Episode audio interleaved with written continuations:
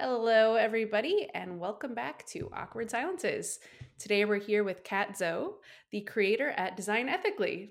And today we're going to be talking about ethical design and ethical research. So, apropos on brand. Excited to jump in. Hot topic, important topic. Thanks for joining us. Yeah, thank you for having me. So nice to meet you two virtually. Yeah. Still the dominant way, I suppose, these days, but we're getting getting yeah. more in real life timing. I've got JH here too.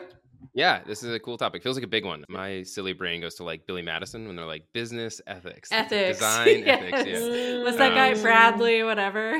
yeah, Whitford, guy, Bradley Whitford. Yeah, yeah. that's a good one. I'm ex- but yeah, I'm excited to unpack it. I, I think we haven't come at it from this angle before, so I think it'll be a fun conversation. Yeah, and on that note, right? So what are we talking about when we talk about ethical design because we could talk about a lot of things and i think we will you know talk about several things but what do you think about? What are you thinking about every day in your work when you think about ethical design?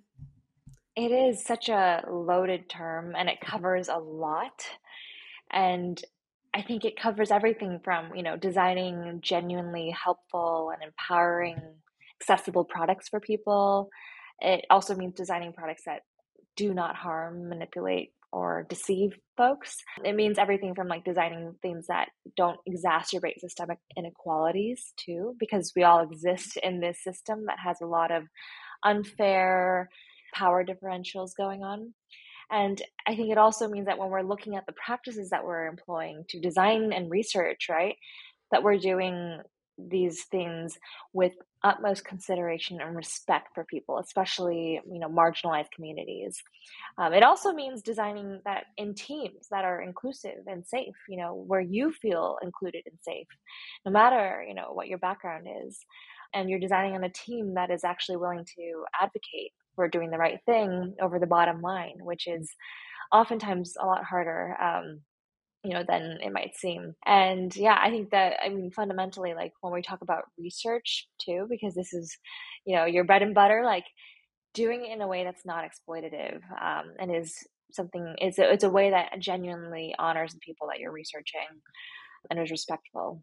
Do you have um, any thoughts on like because i think we try to get this into a spot that's like pretty actionable or you know practical advice for people. If i'm listening to this i'm a researcher designer product manager and i'm like we should be more ethical now we do our design work uh, where i'm at like where do you even start? Is like you should just read about this stuff? Do you just start like in your research being more inclusive and, and who you talk to? Like what's like a good like foot in the doorway to start you know being a little bit more ethical in your approach to design?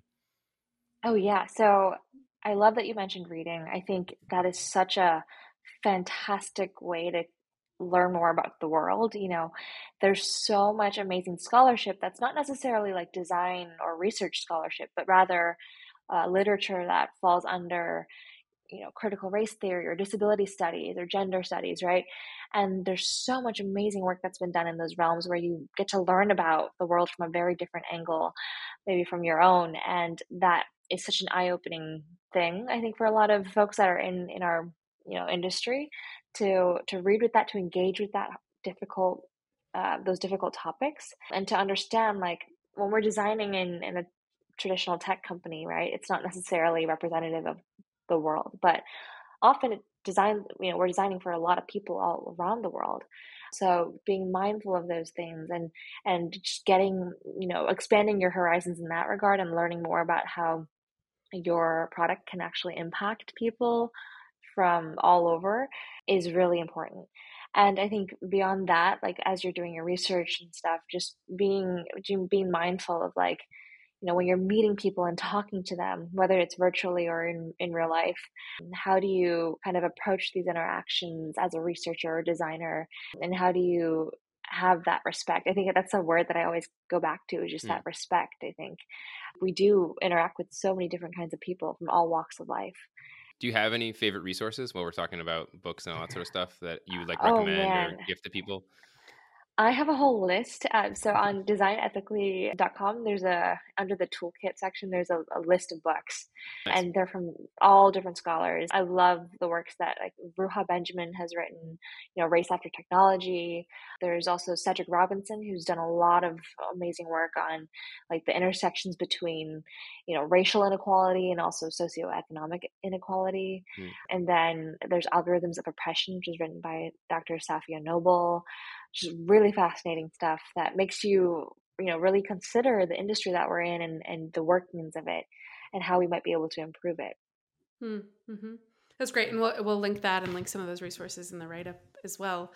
I want to ask maybe, maybe a dumb question, but you talked about you know just treating people with respect, which is like sounds like a really basic thing, but I guess like what do you mean by that, right? Like you in research you hear about you know empathy right? It's like been over maybe talked so much empathy that now there's the blowback to the blowback to empathy and mm-hmm.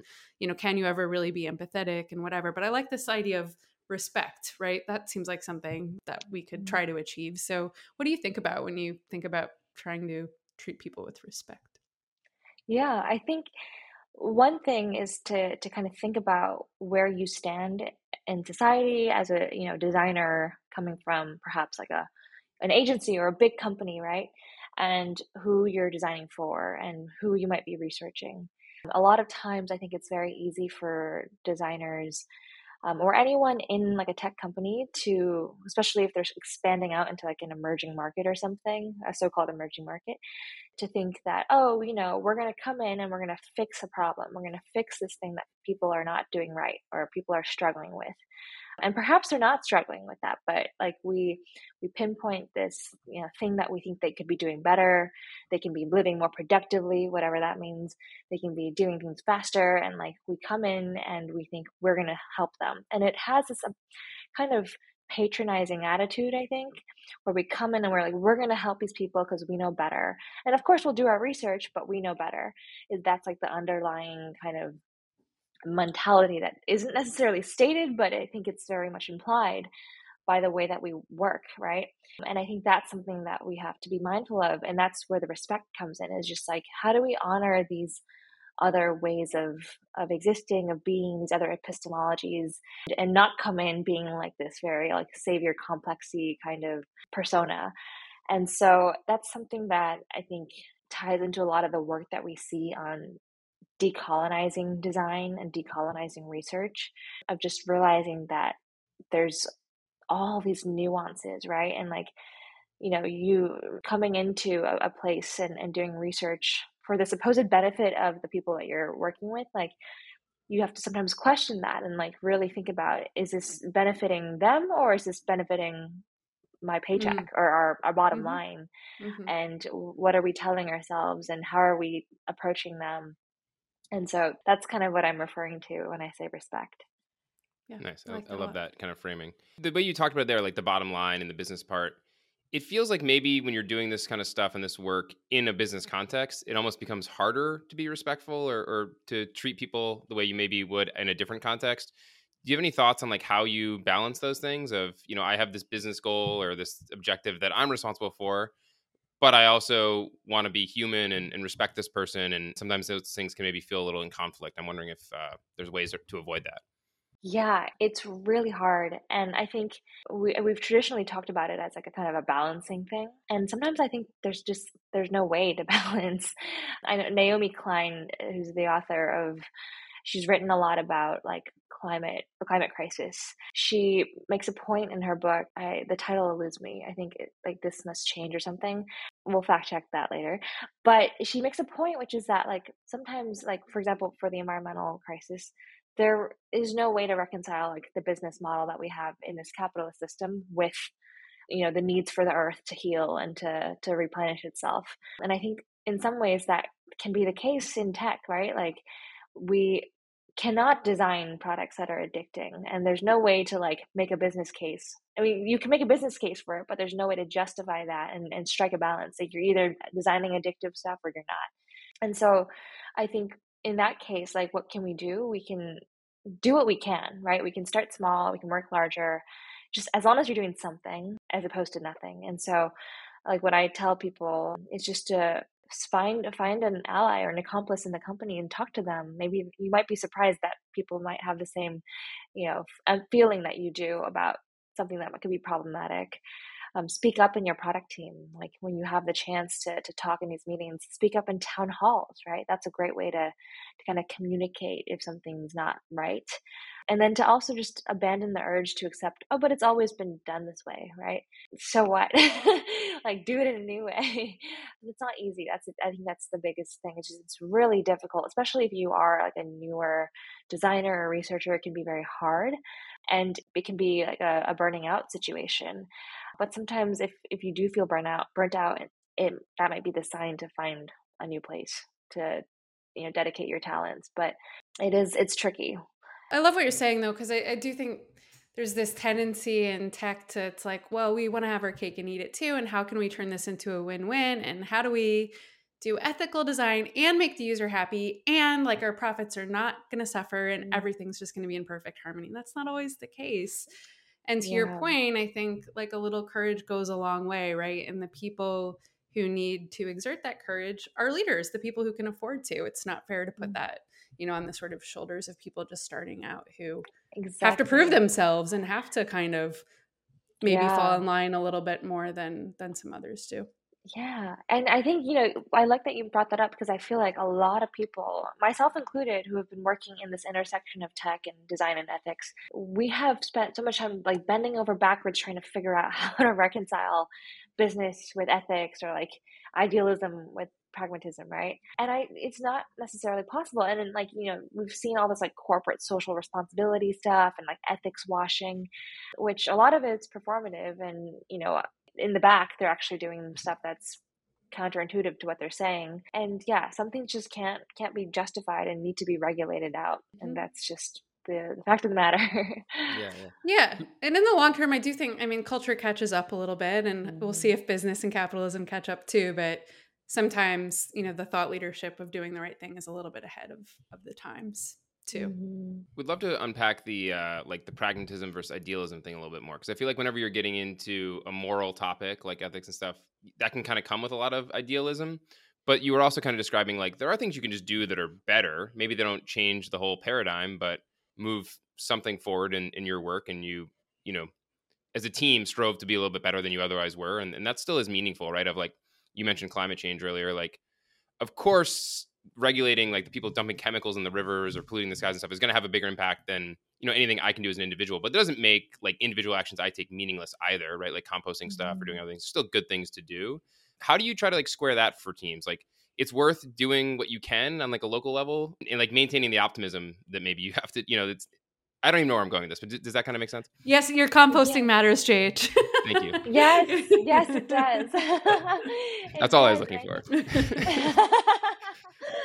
yeah it, it does matter and i think it's just that like you know if you see one person doing it your neighbor's going to want to do it and then maybe the whole the whole apartment is going to start doing it and i think you know that's how change happens right and this idea of like a spectrum of ideal versus pragmatic is something that i want to push back on a little bit because i think that dichotomy between those two can obscure the fact that some idealistic practices are just like it's just like human rights or they're just morally like right right?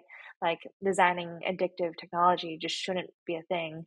And and uh, you know on the flip side more dangerously some this kind of spectrum can obscure the fact that some pragmatic practices in our industry are just unequivocally like wrong. They're just you know we just shouldn't have them. It's like child labor back in the, the factories and like you know that's just it was wrong. And so it's something that like it, it comes with time and it comes with speaking up and it comes with i think this very like multi-pronged approach where people in industry like folks like you and i like who are designing are working hand in hand with policymakers and and working with folks in academia to kind of formulate the new normal to formulate what is like the new way of like what are the new standards? What is this new culture that we're shaping where it's like you know and it's happening right now which is really cool. Like i you know last year was able to speak at the federal trade commission and they're starting to crack down on regulating uh, deceptive designs.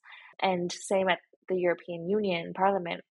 There was a hearing this year that i spoke at where they're actually trying to draft law where you know they'll start punishing companies that have this kind of deceptive manipulative designs and i think that's something that like you know, is encouraging because you're seeing it actually unfold in real time. And of course, like policymaking is not perfect. There's a lot of slow bureaucracy and everything, but um, the ball's moving now. At least. Mm-hmm, mm-hmm, mm-hmm. When you talk about deceptive design, you're talking about dark patterns, or what are we talking about?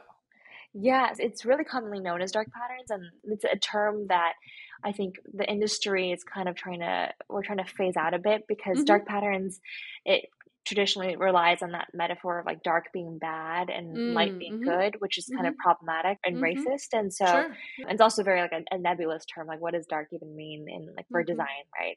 right? And so we're trying to phase it out. It's tricky because deceptive is not necessarily a perfect replacement either because there are some of those patterns that are not necessarily deceptive, but rather they're just like annoying or like sure. nagging or whatever.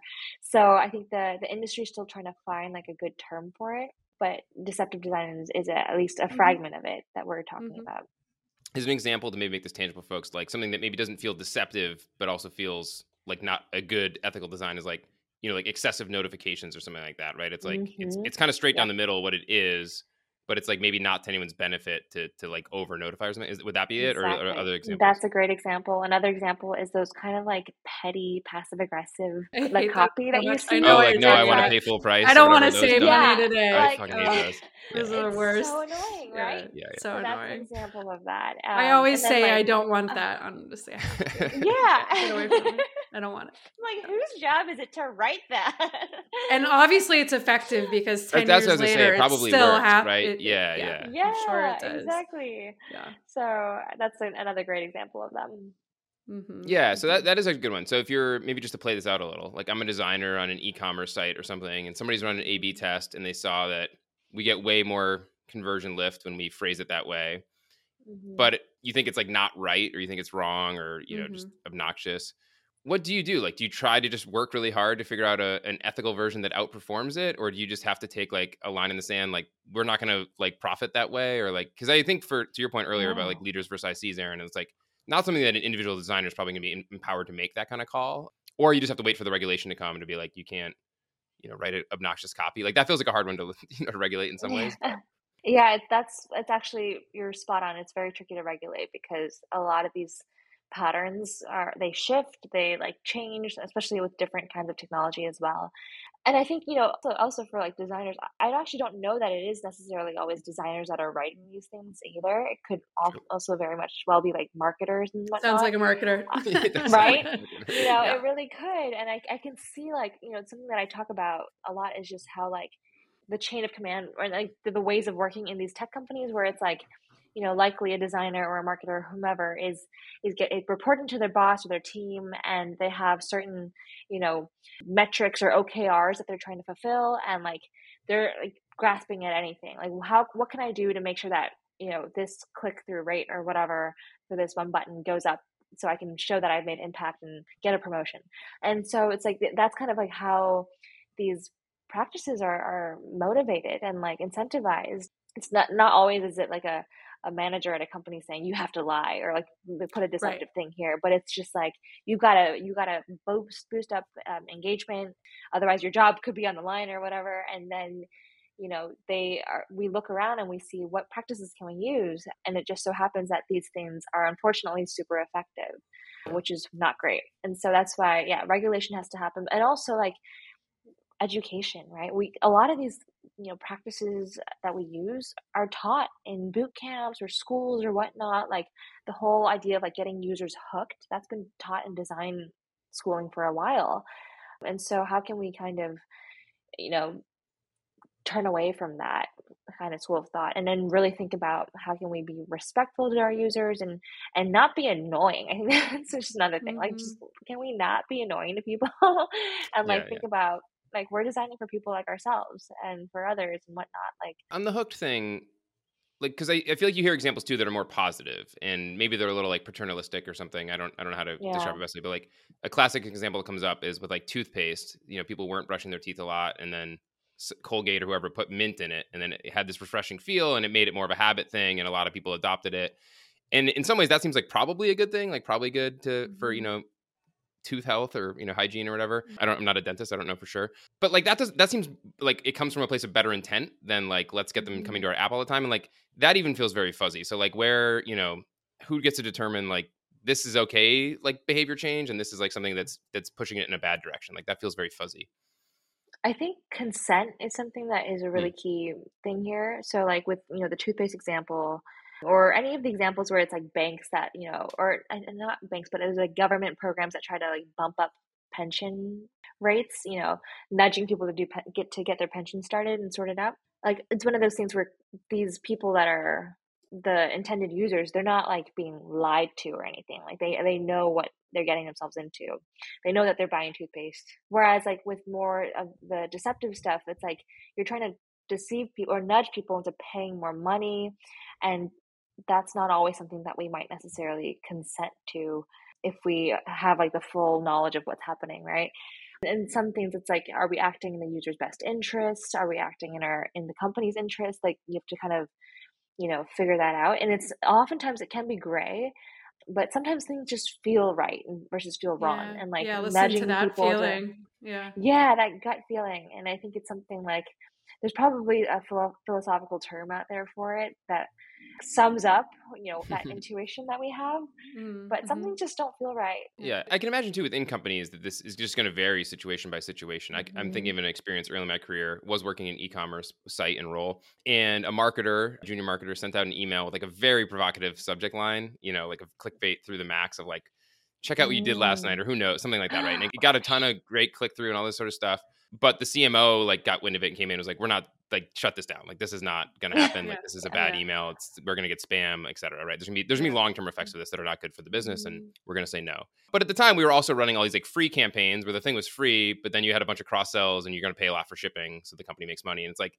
you know, is that is that a good thing or not? I don't know, but like, you know, but so even within that, it was very multifaceted in that role where there's certain things like I think the right decision was made. Other things you could argue were a little bit more deceptive. And I guess what I'm trying to get at is just complicated. Like I'd, I'd imagine that happens mm-hmm. in any business there's so many decisions being made and there's so many different factors of how you keep users engaged that some are going to probably feel clearly over the line and some are a little bit more you know uh, in the in the middle and that's why it's hard it's important for like you know companies it's important for designers or researchers within companies to kind of really identify the way that they're working and also also to consult like the existing research that's out there of what's okay and what's not okay. There's been a lot of like scholarship around doing ethical research that's not just necessarily in like the design sphere but also coming from like other industries that have been doing research as well like medicine right?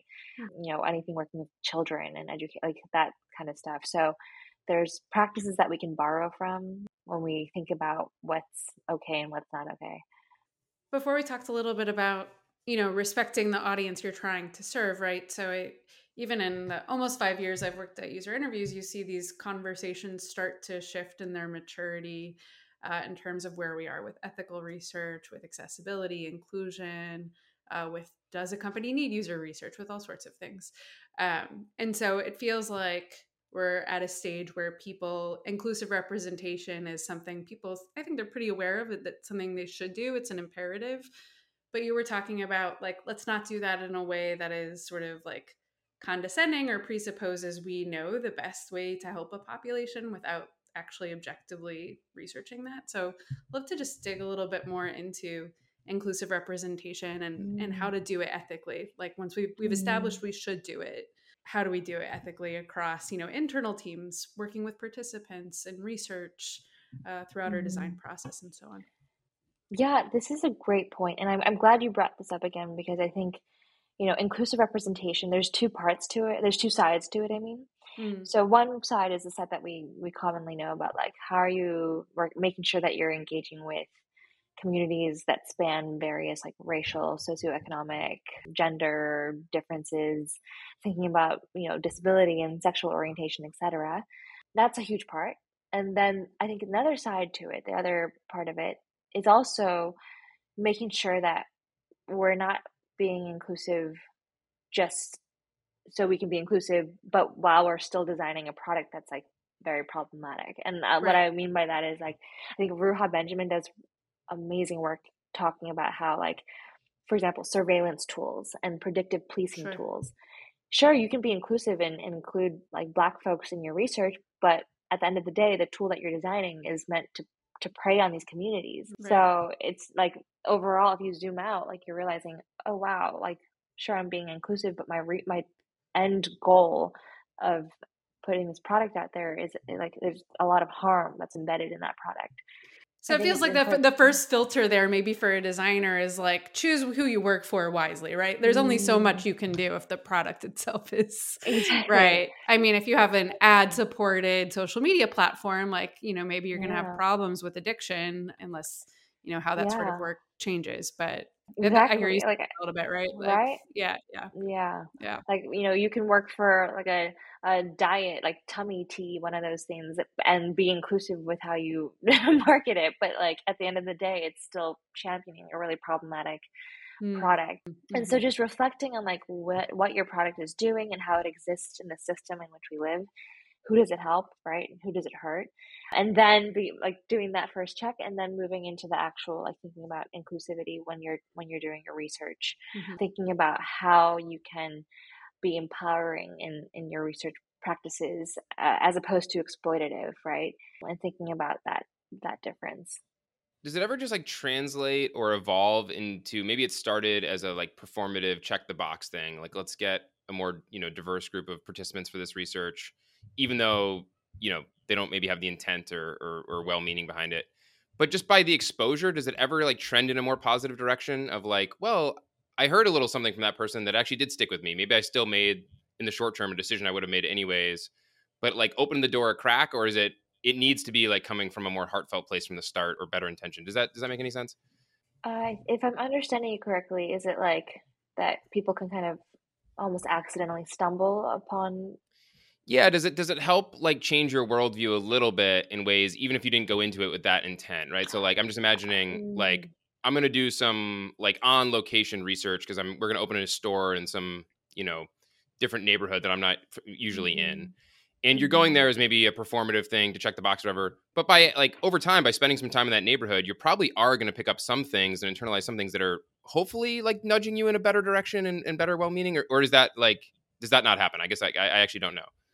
I think it could happen. I think, uh, of course, there's also probably chances, depending on who it is, um, they could come out of that not realizing it either. But I, I would hope that would happen. I would hope that, you know, as a researcher or a designer, you kind of have this openness and this awareness, self awareness, uh, to kind of be able to observe and understand and be open to things that are like different ways of being, of existing.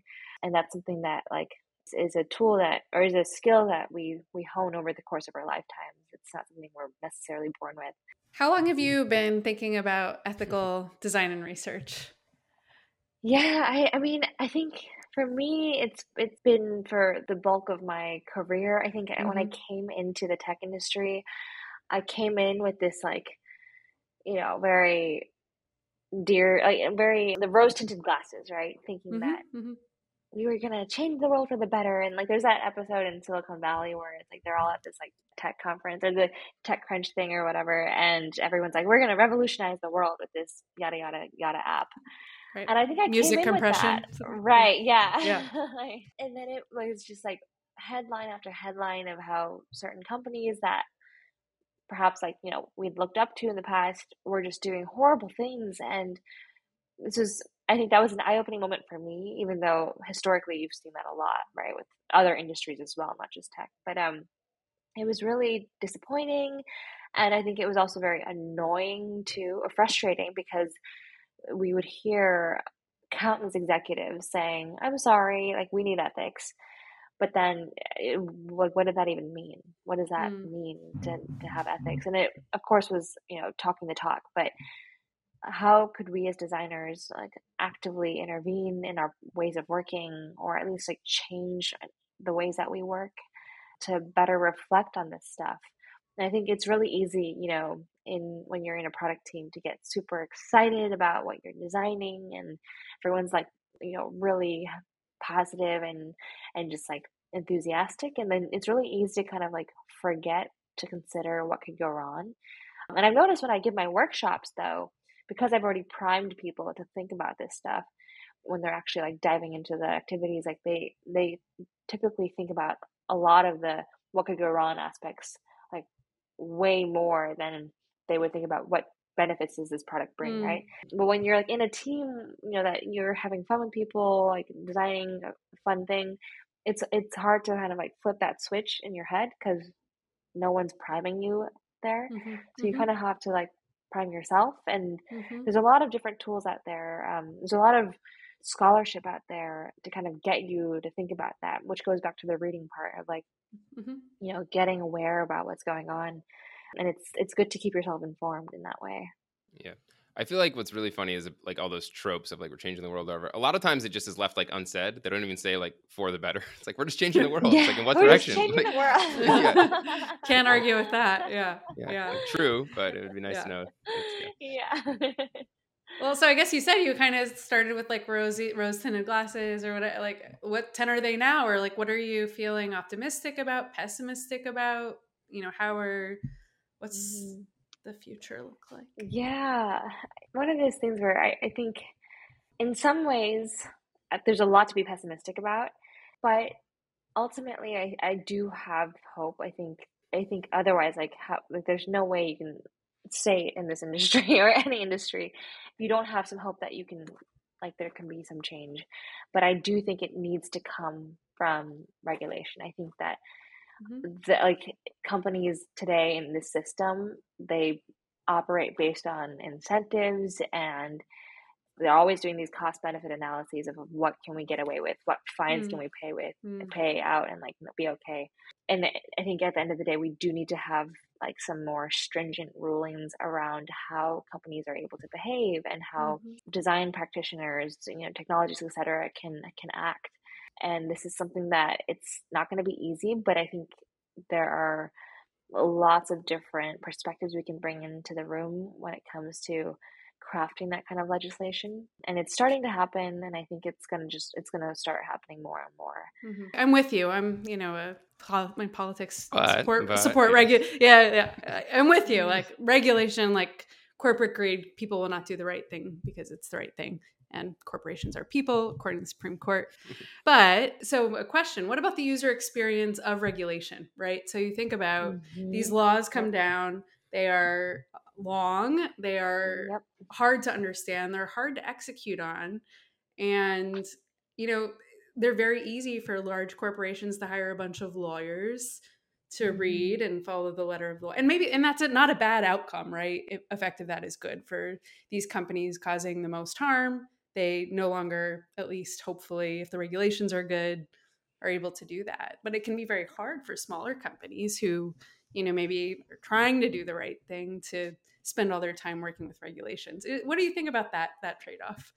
That is, it's such a good point that you brought that up. It's something that like it's incredibly frustrating when you realize that this, the mechanisms in the system can be very slow moving and inefficient. And you know, I was on a panel with a federal trade commissioner who was talking about like what we could do from a regulatory standpoint to like crack down on deceptive designs. And they were talking about loopholes, like how can we go, you know, find a loophole to like ensure that this gets passed through. And like you know, it's kind of wild when you think about how like we can't just make a law that says this. Like we have to like go through all these mm-hmm twists and turns. And I think that kind of goes to the the conversation point about like reform versus like revolution. And like mm.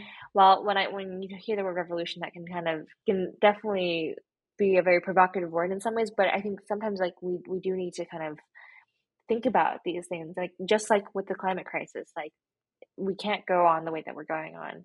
Something has to give and something has to change. It's either going to be like the environment or us. And with with tech like it's either going to be uh, the tech companies or like our mental health and like our safety and our privacy etc and so i think that's why regulation when paired with like the community organizing that's been happening in tech the amount of unions that have been popping up within our mm-hmm. industry in the last like decade or so or even five years i dare to say mm-hmm, like mm-hmm. it's incredible it's it's i think that's something that is going to play a huge role and like you know the the kind of momentum behind like university students like boycotting palantir for example that's mm-hmm. something that's really important like having having that kind of discourse around like where do we draw the line as designers or engineers or whatnot? Like, what is our stance and like, how can we refuse? And I think that when you bring in that kind of holistic mm-hmm, approach mm-hmm. from regulation, from you know us as individual actors, but also community movements, that can be very powerful. So that's why I'm optimistic. It's hard to be optimistic, but I, am lightly optimistic that stuff is happening. Yeah. yeah. Arc of history is long and all that. Yeah, well, I mean, the regulation thing I think is really tough, right? Because your point, it's it's hard to craft good regulation that actually like is surgical enough to address the issue and, and get it passed, let alone. But then it also, in a lot of cases, has this unintended effect of benefiting the large incumbents because they have the lawyers and the resources to deal with the regulation and actually can stifle some of the the you know mm-hmm. the newer entrants that are maybe more well-meaning or, or, progressive in some of these things. So it's really tough. The the other way you I think you see it solved in some cases, or not solved, but positive movement is like through public funding of, of better alternatives and stuff, right? So like to go to the climate crisis one, a lot of that initial like research money and everything else into solar and stuff like that helps kickstart that industry. And at some point, you know, fingers crossed, it's just going to be the cheaper power option. And so companies that use a ton of power are not going to choose it because it's like the moral thing. They're just going to be like, well, this is the cheapest way to get electricity and we use a ton of electricity and so you kind of tip it over that way like are there things that in the public sphere that could go that way of like ed, you know whether it's education or things like that uh, that can maybe also like help here i think one of the things that comes to mind is just the culture of open source technology i think that is something that i have a lot of hope in and i've worked in open source in the past in my last company like the idea that we can build a product that's for people by people. And one of my favorite apps that I use for messaging, Signal, is an mm. open source product. And I mm-hmm, think mm-hmm. there's a lot of potential there. And if, you know, we can kind of shift it back into the commons, right? That's something that's very promising. And, you know, having something like like an open source technology that of course has to be vetted for like security and whatnot but having that you know power a lot of these functions that are increasingly being outsourced to private tech companies when they really shouldn't be could be a potential turning point, especially when we were thinking about how like a lot of healthcare things are now being shuttled off to private tech companies mm-hmm. and that was mm-hmm. a crisis that was a huge ordeal during the pandemic which is still ongoing right. but like you know we saw like in the uk there was lots of problems with like privacy issues and whatnot when they used all those privatized contact tracing yeah. companies. So. I think going back to open source is is something that we might, we have to do and we have to invest in. And I think that's also it's cool because it encourages a culture of like building together. You know, yeah. when I was working on that open source product, like it was honestly a shocking it was amazing to see like just people from all different time zones all over the world like willingly contributing their time to this and of course we'd have to figure out ways to like you know compensate people but like you know, together building something for like a greater good was really cool. So I feel yeah. like this is our end to dive into the blockchain. I know it. I can feel it. I know. It just makes me think we haven't even we haven't even done an episode on blockchain yeah, anything. Yeah. Um, yeah. I, maybe a real tangible example because I feel like you might know more, more about this than I do. But like the regulation around the like cookie consent stuff, and you have all those pop ups now of like yes, yeah. like have those helped anyone, or is that like a well meaning thing that just has like not done anything, or it, what's like exactly. kind of your take on that? So it's so it's interesting because it's been talked about in Europe. So where I live right now, everywhere you go, every website you go to has a cookie banner, and that has in some ways inadvertently or accidentally led to other deceptive patterns where like or you know manipulative patterns where companies who have to have this this banner right oh. they'll make it so that you have to like individually like ch- uncheck every single like box if you want to opt out of that and of course most people don't have the time exactly yeah. and so they have lists of that and people would typically just accept the default which is like they'll accept the cookies so there's been problems with that and I think it's one of those things where like it goes back to like the difficulties of crafting that kind of legislation that encompasses all those different eh, potential loopholes. And there's a lot of people are creative. There's a lot of loopholes, and I think it's one of those things where it's being addressed right now. People like there's there's like organizations addressing how they can redesign the cookie like design the cookie banner and like redesign that policy. And it's something that, like, when we are considering regulating other technological phenomenons that are annoying, we have to be just mindful of this this past incident. Right. There's a lot of unintended consequences that come out of these yeah. things. Mhm. I definitely recommend the Chrome extension to block all the cookie blockers. it's the best extension. What? I, And because I don't have it for mobile, which I, I should see if I can find it, but it is Yeah. made my life I know there's so a s- much one better. for Safari Yeah. too that probably good for Yeah. I think it's called like Stop the Madness or something. Yeah, like, yeah. all those things. Yeah. Or auto cool. acceptance or whatever Yeah. it is. Yeah. Not a great solution probably in other ways, but Yeah, works for me. Um, all right. Well, uh, leave us on a well. You don't have to leave us on a good note. You can choose the tone as you as you like. But uh, what I guess what what's the one thing or a one thing you know you'd like people to take away when they're thinking about ethical design? I think kind of going back to that what I was saying about the optimistic part, like, Mm-hmm. you know, it can be hard to be optimistic, but like find your allies, find your accomplices, find people that you know want to support you and and, and can validate and stand by what you feel if something's going wrong like they can be there in solidarity. I think that's incredibly important. And we- we've seen this in like where in companies that have been problematic like the the kind of organizing that employees can do is very powerful. Mm. so i think that is is good. And like also just like as a designer or researcher, looking out for your mental health is super important. You know, we're still in a pandemic, like it's as we were saying in the beginning, like this is still happening and this work is hard. It's hard work. And so looking out for yourself and like taking care of your yourself and your your soul and, in that kind of like nourishing yourself in that way and is really important. And sometimes like if things are rough or difficult and you find yourself in a difficult like pickle at a company or something, knowing that there's other alternatives out there, that there are other options, and and finding that community to to back you up is is good. Mm-hmm. Mm-hmm. Awesome. Yeah, and I'm looking. It looks like you have some resources on your website for finding communities that way as, as well. there's so many small steps we can take forward. I think that was something you said earlier that really stuck with me of just progress is good. So doing little things along the way do add up to bigger changes down the road. So there's there's things that people Yeah, can, you know, pull in and, and are worth doing. exactly. And I think people like at the end of the day, no one necessarily wants to be like a, the bad person. Like I think everyone's no one wants to be a villain. Hopefully not. Um, and I think it's just a matter of like figuring out how to get the ball rolling when it comes to change. And sometimes it means like changing the con- the configuration of incentives that's you know currently in place. And yeah, looking at all of that nitty gritty detailed stuff, which is a lot, but very worth it. Cool. Thank you so much for joining us today. You've been a great guest and given us all a lot of great stuff to think about. Thank you so much. Thank you for having me. Yeah, likewise. Excited to check All out all these resources. So take care. Yeah. Take care, everyone.